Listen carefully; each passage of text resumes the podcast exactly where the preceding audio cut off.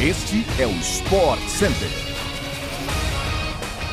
Estamos chegando, sextou, com mais uma edição do nosso podcast do Sport Center. Eu sou Glaucia Santiago e lembre-se que à tarde tem aquela edição extra, viu? Que vai trazer tudo o que há de melhor na programação do esporte deste fim de semana. Bom dia para você, Luciano Amaral. Seja bem-vindo.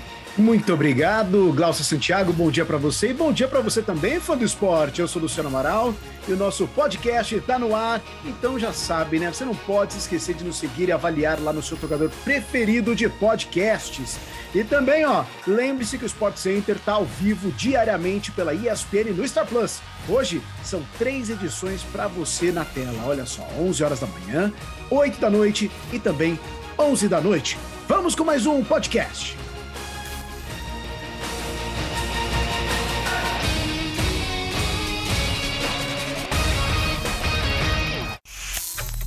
Depois de definir pela saída de Paulo Souza do clube, o Flamengo já tem tudo acertado com o técnico Dorival Júnior para assumir o comando do time, segundo informações do jornalista Pedro Ivo Almeida. O treinador, inclusive, já teria se despedido dos jogadores do Ceará, time no qual trabalhava desde março. Dorival chega ao clube acompanhado do auxiliar Lucas Silvestre e do preparador físico Celso Rezende. O treinador deixa o comando do Vozão com 18 partidas disputadas. Venceu 11, empatou 4 e perdeu 3.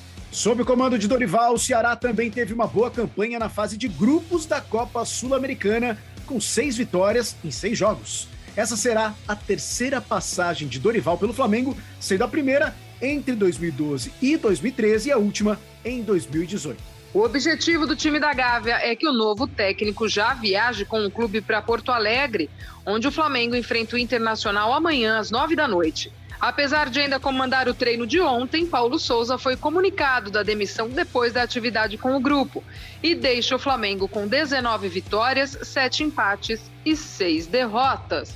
A pressão estava grande para cima do Paulo Souza. Acho que ele nunca teve muita paz para trabalhar, né, Luciano? Lá vai o Flamengo agora mais uma vez mudar o seu comando técnico e começa um novo trabalho. Tudo de novo. Com certeza, né? E claro que já muito era prospectado em relação à saída dele, aquelas coletivas ácidas até certo ponto, tudo isso acho que corroborou para esse momento e a saída do Paulo Souza do Flamengo. Depois da polêmica desta semana no Corinthians, quando foi flagrado em um pagode enquanto o time perdia para o Cuiabá, o centroavante Jô rescindiu o contrato ontem de maneira amigável. Ele tinha contrato com o clube até o final de 2023, mas optou pela rescisão, abrindo mão do valor que receberia pela saída do clube. Fora do jogo contra o Cuiabá por conta de uma lesão, o Jô foi bastante criticado pela torcida depois desse episódio. O atacante também não apareceu no CT Joaquim Grava no dia seguinte para seguir com o tratamento da lesão no pé. Em nota divulgada ontem, o jogador do Timão falou pela primeira vez após a polêmica, mas sequer citou o caso. Jô fez agradecimentos ao clube e disse que vai seguir sua carreira. Revelado na base do Corinthians, ele iniciou a terceira passagem pelo clube em 2020. Ao longo da carreira no Timão foram 284 jogos, 65 gols e 4 títulos.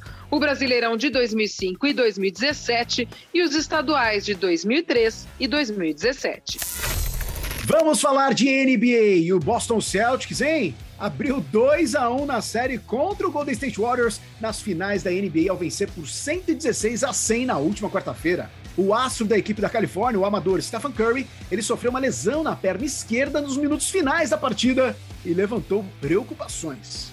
Tanto Curry disse aos repórteres que vai jogar nesta sexta-feira, quando o Celtics recebe o Warriors pelo jogo 4 da série às 10 da noite e você acompanha tudo ao vivo pela ESPN no Star Plus. O time comandado por Steve Kerr, inclusive, não treinou ontem para usar o dia como forma de recuperação dos jogadores. E ainda, segundo informação do The Athletic, o camisa 30 dos Warriors não precisou passar por ressonância magnética. Kirby também afirmou que a lesão foi similar à que ele já havia sofrido no final da temporada regular contra o próprio Celtics, mas que não foi tão ruim quanto aquela.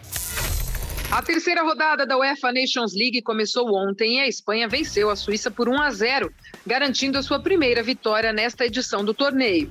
O gol do jogo foi marcado por Pablo Sarabia. A Espanha agora é a segunda colocada do grupo 2, do qual o líder é Portugal, que venceu a República Tcheca ontem por 2 a 0 em partida que teve transmissão exclusiva no Star Plus. Os gols dos portugueses foram de João Cancelo e Gonçalo Guedes. Os tchecos estão na terceira posição do grupo, com uma vitória e um empate, enquanto a Suíça é a lanterna com três derrotas. A Nations League continua hoje, quando a França tenta garantir a sua primeira vitória nesta edição do torneio. Os atuais campeões do mundo, comandados pelo técnico Didier Deschamps, perderam na estreia para a Dinamarca e empataram com a Croácia na segunda rodada. A partir das 3h45 da tarde, ao vivo pela ESPN no Star Plus, a França entra em campo contra a Áustria.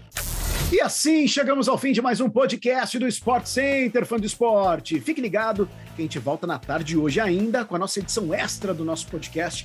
Então siga o nosso feed para não perder nadinha. Glaucia, vamos ficando por aqui, hein? Um beijo, Lu. Sempre uma alegria estar contigo. Até a próxima, amigo. Um beijo para todo mundo que esteve conosco.